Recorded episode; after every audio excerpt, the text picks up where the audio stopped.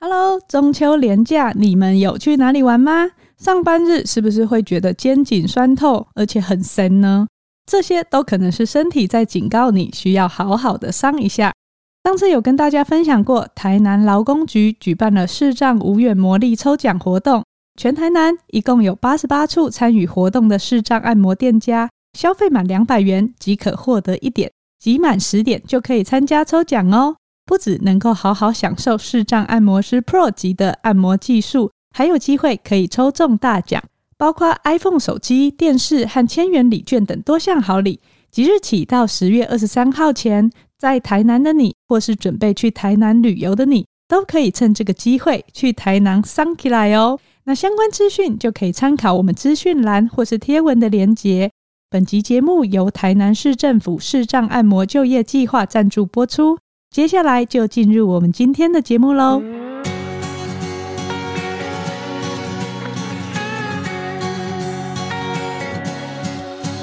Hello，欢迎来到哇塞聊心室，陪你聊心事，我是心理师娜娜。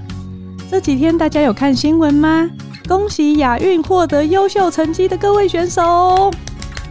好，我相信呢，成功的背后一定是很多的辛苦训练的累积。再加上他们强大的心理素质，才能扛住比赛当下的压力，来获得好成绩。无论你是平常就有在关注这些运动的赛事，还是只是一日球迷，我觉得很感动的，就是每一次我们有重大的比赛的时候，都可以感觉到台湾人是很团结的为选手们加油。就算有时候没有办法顺利晋级，大部分人也都会用支持和肯定的态度来回应运动员他们的积极和努力。我每一次看到运动员，他们一边要面对比赛的压力，场边还有一堆人观看的时候，就会觉得哇，他们也太厉害了吧！需要非常有那种抗压力，所以常常在运动的这些领域里面，我们也会提到说，顶尖的运动员他会需要有足够的心理素质，才会有比较好的巅峰表现。那究竟什么是心理素质呢？一般人在工作中有没有可能像运动员一样，可以学习他这些部分，然后在职场上有好表现呢？今天我们就特别邀请到一直有在做运动心理介入，同时自己也是一名马拉松跑者的心理师。那我们先欢迎林佳如临床心理师。Hello，哇塞的听众大家好，我是高雄长庚医院精神科林佳如临床心理师。刚刚娜娜有说，大家有没有当一日球迷？应该不会只有一天，至少是四日球迷吧？对对对对对对对。场你看到那种场边大家一起加油，然后全部都在讨论的时候，你就很有凝聚力的感觉。那其实台湾从事运动心理相关工作的人呢，目前在担任竞技场下面心灵捕手的这个角色还不是很多。我们有很多很优秀的选手，可是他们其实都是有点硬练的感觉。然后他们也不一定真的有营养师或者是专属的一些知道他们身心灵整体状况的人在协助。其实过去的一些运动选手他们在练习，传统上面还是着重在一些体能跟技能方面的训练。可是在这几年来，我们讲全人嘛，或者我们叫 biopsychosocial model，大家比较去注重就是除了生理之外的其他领域。好，那现在除了娜娜刚好提到了一些运动心理咨询老师之外。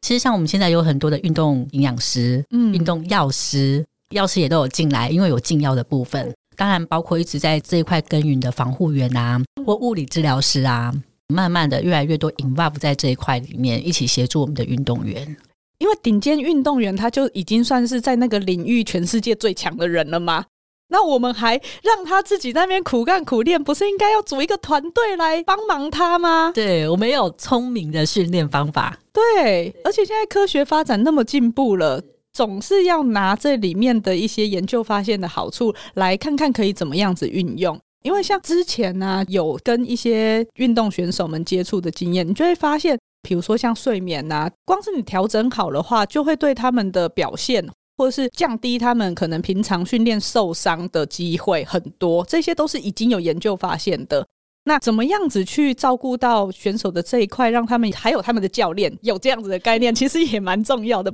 有时候你看选手啊，之前我去国训给予的时候，他们也会分享，他们就是每天训练完晚上，然后回去洗澡吃饭，他们可能九点十点就睡觉了，因为他们体力活很重嘛，所以他们晚上其实蛮好睡。可是他们有时候是五点就要起来训练的耶。所以你要算一算，这样子真的睡得够吗？那么早就起床？娜娜刚刚提到说，白天的训练其实很累了，好像晚上就会很好的睡。可是像我就有遇到一些选手，他是虽然很累，可是他每天在睡觉之前，他都会告诉我，他一直在想说：天哪，今天到底是哪个地方出了问题？可能焦虑这些地方，或者在思考今天整个训练的状况，所以反而对他在睡眠入睡上面，他是有很大的一个困扰的。我现在在长庚运动医学团队里面嘛，哈，那我们其实有一个蛮特别的任务，叫向下扎根。这方面是针对一些国高中校园的一些运动选手，哈，帮他们做一些运动心理服务。最主要的是协助他们去认识一些运动心理的概念。其实运动心里面有一块健康心理学名的压力，压力怎么去影响我们的生理反应，影响我们的一些行为表现。我自己发现啊，在我做介入的过程中，很多时候我跟这些小朋友叫小朋友好怪怪的，跟这些同学小选手对小选手们，就是聊一下，哎，他们有概念之后。大概知道一些诀窍，他们好像后面的训练更知道他遇到问题的时候可以怎么去处理。所以我觉得在向下扎根这一块做运动心理方面的教育，我觉得还蛮重要的。因为我相信到他已经是一个很成熟熟练的选手的时候，可能有一些习惯、有一些惯性，要再做调整就不是那么容易了。可是如果在他还是小选手的时候就有这些概念，对于他后续的表现。之后，如果面对压力的时候，他要做这个弹性的调整，可能就会更容易一点。之前也有跟选手接触，他们的训练时间已经占满他们一天很固定的。你要他花那个一两个小时来去跟心理师聊一聊，他们会觉得有效果吗？我不如去练习就好了啊。他们有时候也不是那么的能够接受，因为对选手来说很现实的就是，你可以帮忙我什么？你可以让我在我的表现上面，或者是目前的训练上面，哪个部分是价值的？我觉得在做心理服务哈，不像其他的工作一样，就是我马上做，马上就有效果。对，而且有时候很难量化。大部分我们很难量化，然后它会需要时间。虽然它需要时间，可是其实临床心理师也有一些工具，嗯，或者有一些。技巧让我们的个案在短时间内去看到一些很特别，或者他们可能会告诉我，就是一种很 amazing 的感觉，说天哪，原来我的身体会有这样的反应。所以，像我前面几年在做向下扎根，那这一两年开始在做一些职业队的介入，我去跟他们接触的时候，第一件事情，我就是让他们先去看到那个效果是什么。心理师最常用的，其实就是像 biofeedback 或 neurofeedback 的一些东西。哎，等下要讲一下，不然听众听不懂。就是生理回馈或是神经回馈的东西，我们会透过比如说一些生理讯号粘在你的身上，然后呢给予一些刺激训练反应，让你能够透过视觉或听觉的方式，对自己身体有更多的觉察跟控制的能力。对，讲更简单一点，就是我们会让心理这个看不见的东西，透过这些回馈的东西，变成可以被看见。就是以科学化的数据的方式，让你看见，诶，你的心理状态是怎么运作的，它会有什么样的变化？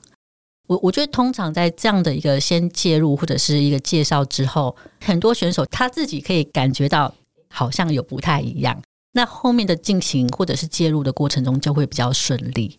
诶，那学姐你自己的经验上，你有没有什么特别印象深刻的？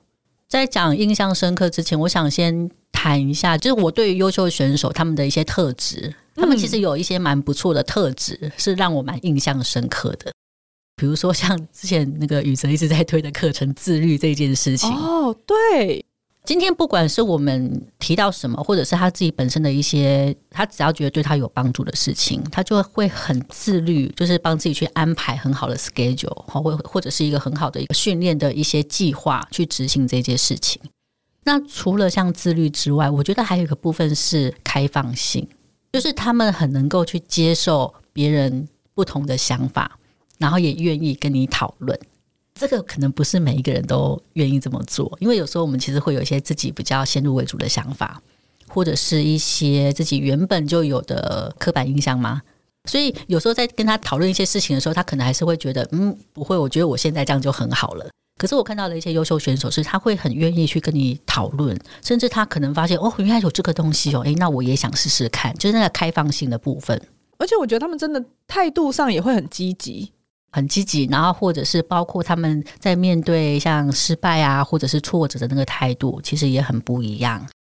我自己之前也有短暂的跟一位国中的棒球校队的小选手会谈。他就是那一阵子投球都投不好，然后他很担心自己长不高，因为他们国中正要发育，可是投手越高，其实那个压制的能力是越好的。然后他就狂灌牛奶，你看他来治疗室都带一整罐大牛奶，这样，因为他的那些担忧想法，其实会害他晚上睡不好。那我们知道晚上睡不好，其实你生长激素都是在晚上的时候分泌，所以就会变成一个恶性的循环。所以那个时候我也是教他调节呼吸跟处理一些赛前担忧的想法。然后其实大概四次，他就找到自己的步调了。然后他就因为用生理回馈仪训练他的呼吸，他也说他觉得他站上投手丘，他的感觉又回来了。我觉得那个时候你看到他的态度，就是一个国中生而已，他怎么有办法去很坦诚的去面对自己目前遇到的难题，然后真的是保持开放的态度去多方尝试。你跟他讲的，我们常常在心理治疗会说回家作业啦，就是你回家要去实践的那些练习。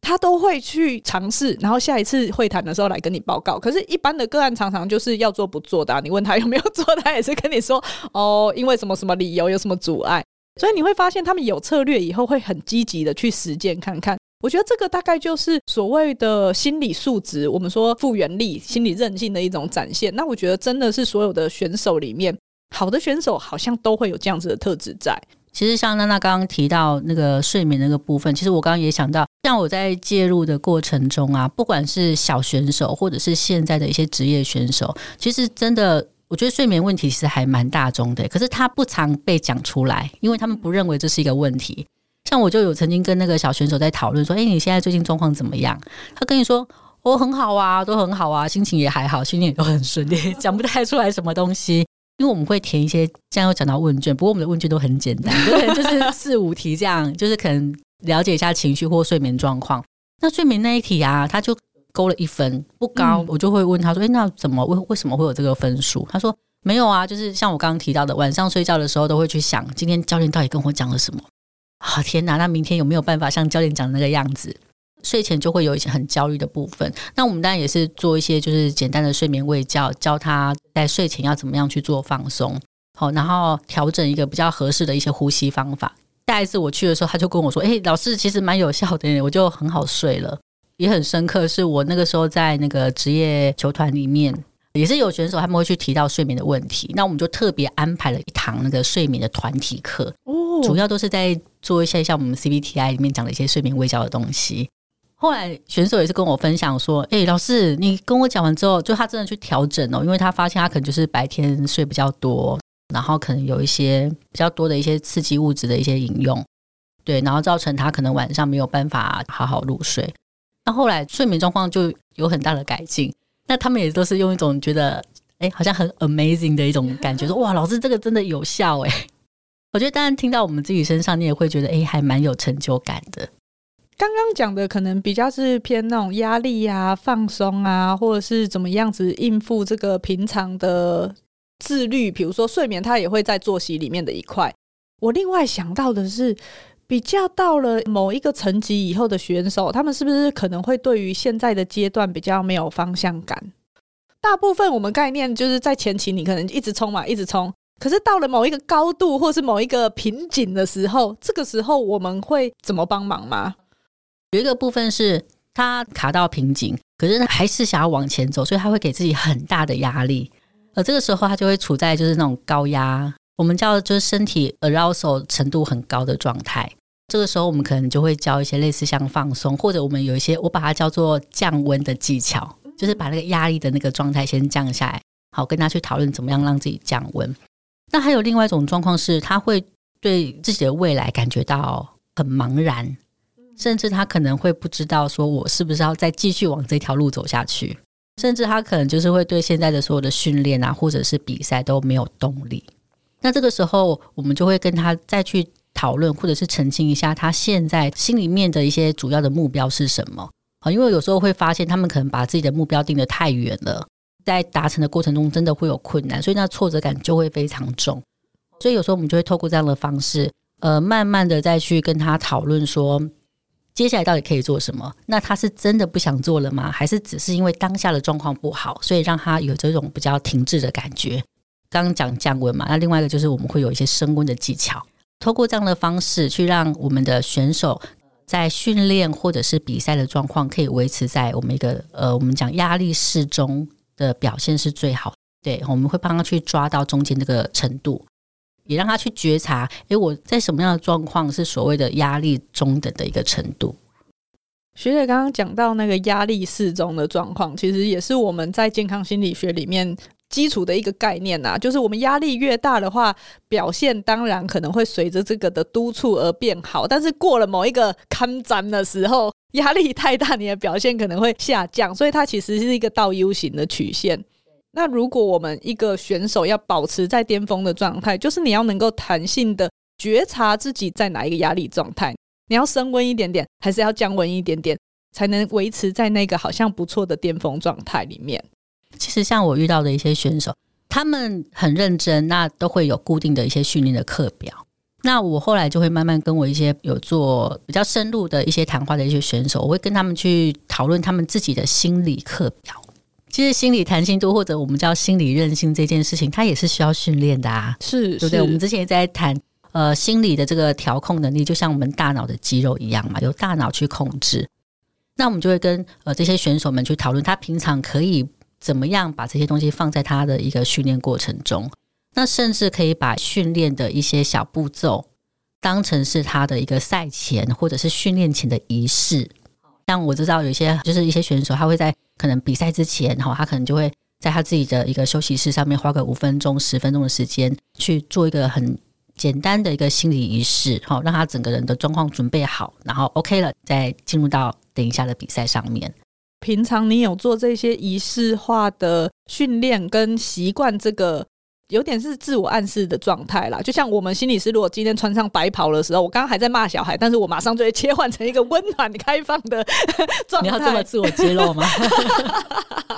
应该是说，他也透过这五分钟，让他从即将要上场做一个快速的切换，然后在这个五分钟里面，他的注意力就可以直接聚焦等一下的任务。这个算是蛮常做的一个运动介入。对，其实像短时间就可以让他们做这样的一个转换的一个方式。我最常用的就是呼吸跟意象练习，透过正确的一个腹式呼吸节奏，它让我们的副交感神经活化。可以让我们整个人的一个情绪状态比较稳定，它不会太放松哦。可是相对的，又可以让我维持在一个稳定的状态啦。所以对于他等一下要上场，他的思虑也会比较清晰，他也会知道说他可能等一下球来了哈，或者发生什么事情，他当下可以有什么样比较好的判断能力。那还有另外一个是意象练习嘛？那意象练习其实它呃有有不同的一个效果，一个部分也是可以帮我们在情绪上面去做一些调控。比如说，当我很紧张的时候，有一些放松的意象练习，可以帮我们呃心情比较稳定一点。那或者是当我很沮丧、没有动力的时候，有一些意向练习可以让我们重新找回过去那种有自信、所有事情都 under control 那种感觉。比如说，如果今天是很无力，可是他现在想要有一点提振自己的意向的话，通常会比较像是什么样子的？之前有那个球员，他平常我们都会先预约嘛，然后那天他就跟那个防护师说，可不可以临时找一下那个加入老师？我想发生什么事情了？嗯、哦，他就跟我说，因为等一下那一场比赛，那个投手啊，哦，是他，就是之前比赛都觉得打的很不好的哦，心中的大魔王，对对，大魔王，嗯，他就觉得说紧张嘛，有点紧张，然后。更大的是一些不安，他觉得自己没有办法表现的很好。嗯，他自己先预期了这样子的状况。对对对。可是我最常跟这些选手们讲的一句话就是：你们今天可以进到职业队，都是有一定的能力的，并不是说因为你今天的状态比较不好，或者是情绪比较沮丧，你的这些能力就没有。对，因为它都是身体的记忆呀、啊。是，所以我们只要把某些东西叫回来。像我在操作意向练习，其中一个部分就是我会请他们去回想。他们过去可能最有印象、自己表现最好的一场球赛，因为在那场球赛里面，他会觉得表现最好，或者他觉得印象很深刻，一定是代表在那一场比赛里面，他是可以充分的去展现或者是发挥他的能力的。那当下的那种身体的感觉，或者是情绪的感觉，或者是对自我效能感的那种感觉，都是很棒的。他只是忘记了。所以，我们就会透过意象练习一些有技巧的引导方式，好让他重新又回到那个时候的状态。每次做完，他说：“嗯，老师，我觉得现在还不错。”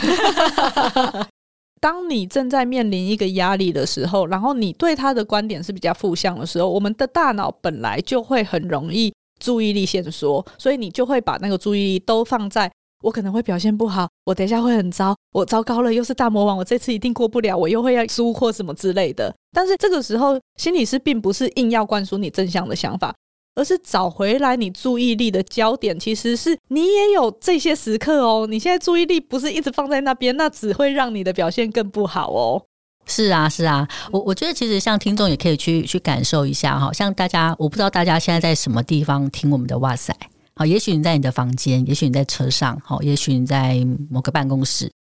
这个空间里面可能充满着很多东西，好，也许有你前面的电脑，也许有你的手机，呃，有桌子，有椅子，可能旁边还有一个人走来走去，就是这些东西都是很真实的存在这个空间中。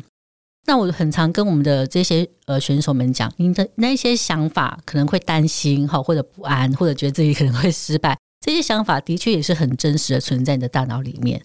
我们不用去赶走它，因为它就存在嘛。你要做的只是你把重点放在对你有帮助的事情上面。我们的脑袋可以去决定我想要放什么东西在里面，那可以去让我的表现可以最好。这就是人类大脑一个很。特别的地方，其实我们真正能够去有诠释权的，就是我们的想法。这个诠释的选择永远都在我们身上。所以，透过刚刚那个意象，让他回到之前所谓比较巅峰或高峰经验的那个意识状态里面，他就可能可以把注意的焦点转移在比较不再怀疑自己，然后是足以克服心中的不安和恐惧的那种境界，然后再带着这样子的感觉去面对等一下的赛事。对，没错。不过我要讲，就是我们现在讲起来都很简单，这个东西它就是会需要很大量的练习。好，就像我们刚刚提到那个大脑肌肉的概念一样。好，你今天知道，诶，教练教你的一个技巧，哦，你可能要去做重训或者是练核心，啊，你练了一次两次，虽然好像有有一个方向，可是可能那个重量还是举不太起来啊。你要常常练，你的肌肉变强壮了，你去调控，就是你去举重，你才会觉得比较顺畅嘛。那我们大脑的肌肉也是一样。刚刚意向练习讲的很简单，可是如果你没有练的话，你当下你可能那个效果会出不太来，对，你叫不回来哎，对，你的注意力就会一直在跑啊，对对对，还是会被抓走啊，嗯，因为你的注意力调控的肌肉没有那么的强壮，调控的能力没有那么好，可能效果就会有限。那所以我，我我会也会一直在跟呃我们这些选手分享，为什么心理训练那么重要？因为它就跟你平常的训练一样，都在训练你各方面的肌肉。平常的体能教练给你的是训练你身体的肌肉，你技巧上面的东西。心理老师这边训练我们大脑的肌肉。像就球员跟我分享说，诶，他到了那个场上的时候，那一阵子可能因为一些呃表现比较不好，常常失误嘛，所以有时候到场上的时候，就是那种画面都会一直跑出来。那我们知道，当不好的东西放在我们的大脑里面的时候，它很自然就会影响到我们展现出来的，不管是力量也好，或者是一些技术也好。好，那他知道这个概念，因为我们有上过课，所以他知道说，哎、老师，我不能在我们的大脑在想这些事情了。我们后来也是透过一些呼吸的方法，那我们当然有去，呃，去透过一些想法上面的一些调整。好，那他就跟我分享说，哎、老师有、欸，我觉得现在好像在场上想法还是会出来，可是我去转换他的那个速度好像变得比较快。随着在训练的时间变长，他也发现说，哎、这个想法出现的频率就有比较下降。听到这样的回馈，我们真的心理师也觉得很开心。当你以前没有觉察的时候，你就是被这些画面或是想法带着走了。可是当学姐的分享让他们开始注意到这些想法对于情绪跟表现的影响，有一个概念以后，他在生活中他真的上场的时候，他就会增加这个觉察，而这个觉察就会让他有新的选择。我现在的注意力要放在哪里？在反复的练习之下，他可能渐渐的这样子的反应呈现出来的，就会是一种他跟他这个焦虑有新的关系，所以他就可以做一个重新的制约。我我觉得心理学或者像心理记录这种东西，有时候大家可能都会觉得啊，就聊一聊啊，或者是他可能就会觉得他自己慢慢就会变好啊。很多人他可能不一定会想要去找专业的人协助，我觉得这个也没有错。因为我们都有一些自我疗愈的能力嘛，哈，有时候遇到冲，它会呃随着时间慢慢的呃有一些改善或改变。可是我觉得对于运动选手，他们很不一样的地方是，他们每天都在一个比较高压的状态下，那他们要做的是在高压马上的把自己调整好，那个转换的速度是需要非常快的。像我们是有时候自己在做治疗，我今天可能心情不好，刚刚可能还是在苦恼某一件事情，可是个案今天来门口报道了，哎，那个你的病人来了，我说哦，好，调整好，就是出去，我的心情就要做很大的转换。那运动员也是一样，他们在面对压力跟那个情绪稳定的那个平衡调控上面，他们是要很快的去做这个调整的。其实我觉得，在这个部分，我们就会看到，呃，心理训练的这个重要性。好，就是对于这些选手来讲，他真的就是可以让他们很快的去调控到一个比较稳定的状况。这些心理的调控能力，它会建立在我们刚刚说的那个觉察的概念上面嘛，对不对？因为我要先觉察自己欠缺什么或需要提升什么，我才有办法去做。同样的，我今天是一个平凡人，我在职业场上，我也希望我可以有这样的态度。这样子的表现的话，你觉得哪一些特质或关键点是我们可以跟运动员学习的呢？我我觉得刚刚呢，其实就讲到一个重点，就是觉察。就我们节目一直在讲，对，觉察很重要。也许前面我们还没有讲到很完整啊，哈，就是其实在一个好的运动员，或者是我们说要去做一些心理技巧的一个训练，它其实是有很多不同的面向的，包括说，诶，你对自己是不是够有自信？一个有自信的态度，当然你在面对事情的时候，就会比较有自信的去解决它嘛。哈，那还有一个就是积极度，你是怎么去看待挫折这件事情？你今天觉得挫折是很恐怖的吗？想到啊，等一下可能会失败啊，今天可能会输球，你就会放大这样的情绪，或者是不敢往前进。可是好的，不管是选手或者是好的心态，对我们来讲，挫折或者失败这件事情，通常都是我们成为下一步成功的一个很棒的资源。那另外还包括像一些技巧，比如说你会不会帮自己去设定好的目标，有没有符合你的能力，或者是现实，好，或者是你现在所处环境里面是不是合适的？那另外一个我们一直在提到的，就是你的压力调控或者是情绪管理这一块。遇到压力的时候，你是就很慌张吗？没有办法好好处理吗？或者是你的情绪常常是处在一个不稳定的状况，很容易因为一些小事就生气不耐烦吗？有很多不同的因素。那我们在职场上面，其实这些因素也都会去影响到我们在职场上面的一个表现，这些都很重要。在职场上面，有时候我们可能遇到状况不一样啊。比如说，你今天是想到，哎，我那个主管最近叫我去设计一个方案，我以前没做过，惨的，我很焦虑。那这个时候怎么办？去多收集资讯，请别人帮忙。呵呵。可能会想到这些方法嘛？那也许他本身能力有哦，可是他就是会觉得啊，这件事情我都没有做过，我就觉得好焦虑，好焦虑，好焦虑。那怎么办？呃，有去觉察到说，诶，我的焦虑感或者是我的紧张感很强烈的时候，那我有没有一个方法可以让我的心情马上先平静下来？平静下来，嗯，对不对？让我先去觉察我是什么样的原因让我有这样子的状态，那我才有可以找到一个好的方法去去做介入嘛。对不对？我今天知道我紧张，那我可能心理师有教我一些好的放松的技巧，那我就可以去做它。好，那我如果今天是在对一些事情上面的一些心态不是很适合的话，诶，那心理师有跟我讨论到一些不同的想法，那我是不是可以再好好的去梳理这一些想法，好，让我有一个更好的心态？那像我之前就有印象，有一个小小女生，哈，那她其实是一个就是音乐表演，好，很很不错的一个，她有这方面的技能。那她会来找我啊，就是她。困扰说：“诶，她其实平常在家练习，哈，或在熟人面前练习，她都可以就是很好的呃演奏。可是只要去进到一些公开表演，他就会很紧张，他就会感觉到诶，自己在那个吹长笛的时候，那个手指的那个灵活度都不是很好。后来我们就带着他去觉察他对于一些压力的反应，好，然后叫他去做一些压力的调控训练之后，他在一些公开的一些表演或比赛，诶，他就觉得自己的表现还蛮满意的。”我过去有一段时间，其实真的很忙哈，除了临床工作之外，还有就是很多一些社区的微笑演讲啊哈。那有一次有一个演讲主题我不太熟哦，不过我也花了一些时时间准备啦哈。我自己知道说我当下有一点点紧张，可是我也我觉得我调试的很好哦，因为我知道 因为我紧张自己做嘛，对不对？对，而且我知道会紧张是正常的，啊，代表我在意这场演讲啊，所以其实我我觉得我自己调控的也还蛮不错的。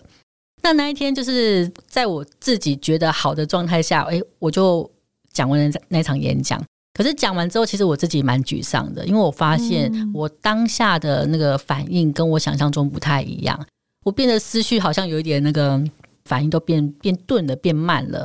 真的那场讲完之后，心情很不好。那我后来是有跟自己的一个朋友聊，那他点出了我一个重点，他说：“你是不是太累啦？可能不是我压力调控不好哦，不是能力不好，是太累了。因为我们有时候身体的一些疲累，其实也会去影响我们的一些心理状态。好，那我会去提到这个是，其实我们在讲那么多运动心理技巧，也不要去忽视掉我们很基本的一个身体的休息。这个经验就让我去。”感觉到说，其实我身体的疲累都没有办法让我好好的发挥嘛，哈，所以就是我觉得自我放松其实也是蛮重要的一件事情。确实，有时候不管是运动员，或者是我们常常在生活中被很多事情追赶着跑的时候，我们就会觉得我可以多做一点什么，我可以很积极的，我可以更进步、更进步。可是我们却忘了觉察到自己需要休息，也是一件非常重要的事情。没错。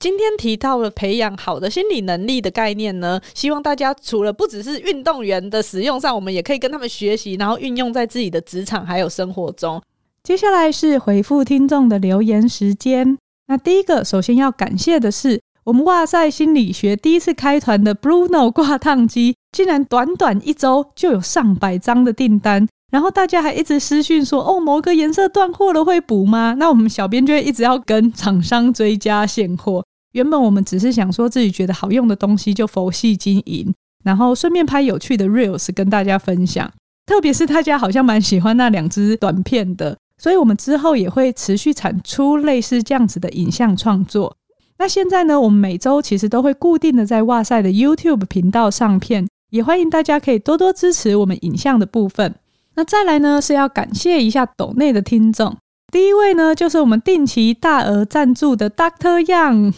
虽然他每次都没有打任何字，不过真的要感谢他一路以来一直支持我们创作，也会适时的回馈和提醒我们内容哪些要注意的地方，是用行动滋养我们的好伙伴。第二位呢，也是一位匿名抖内的听众，他说：“谢谢哇塞，让我获得许多增进自己身心健康的养分。”当然，我们一直以来听到我们的内容对大家是很有帮助的，都很开心。也欢迎大家在留言的时候可以留下自己的昵称，我们也想要认识你哦。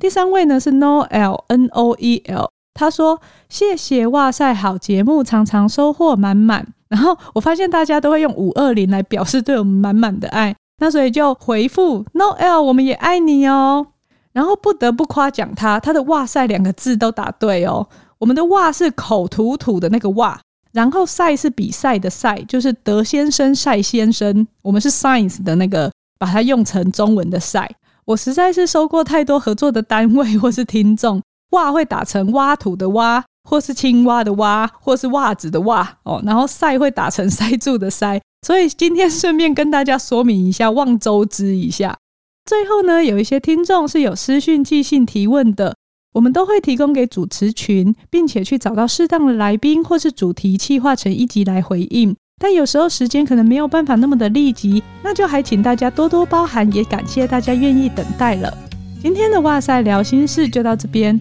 希望你喜欢这些生活中的心理学，也欢迎到哇塞心理学的脸书和 IG 看更多相关的内容。我们下次再见喽，拜拜。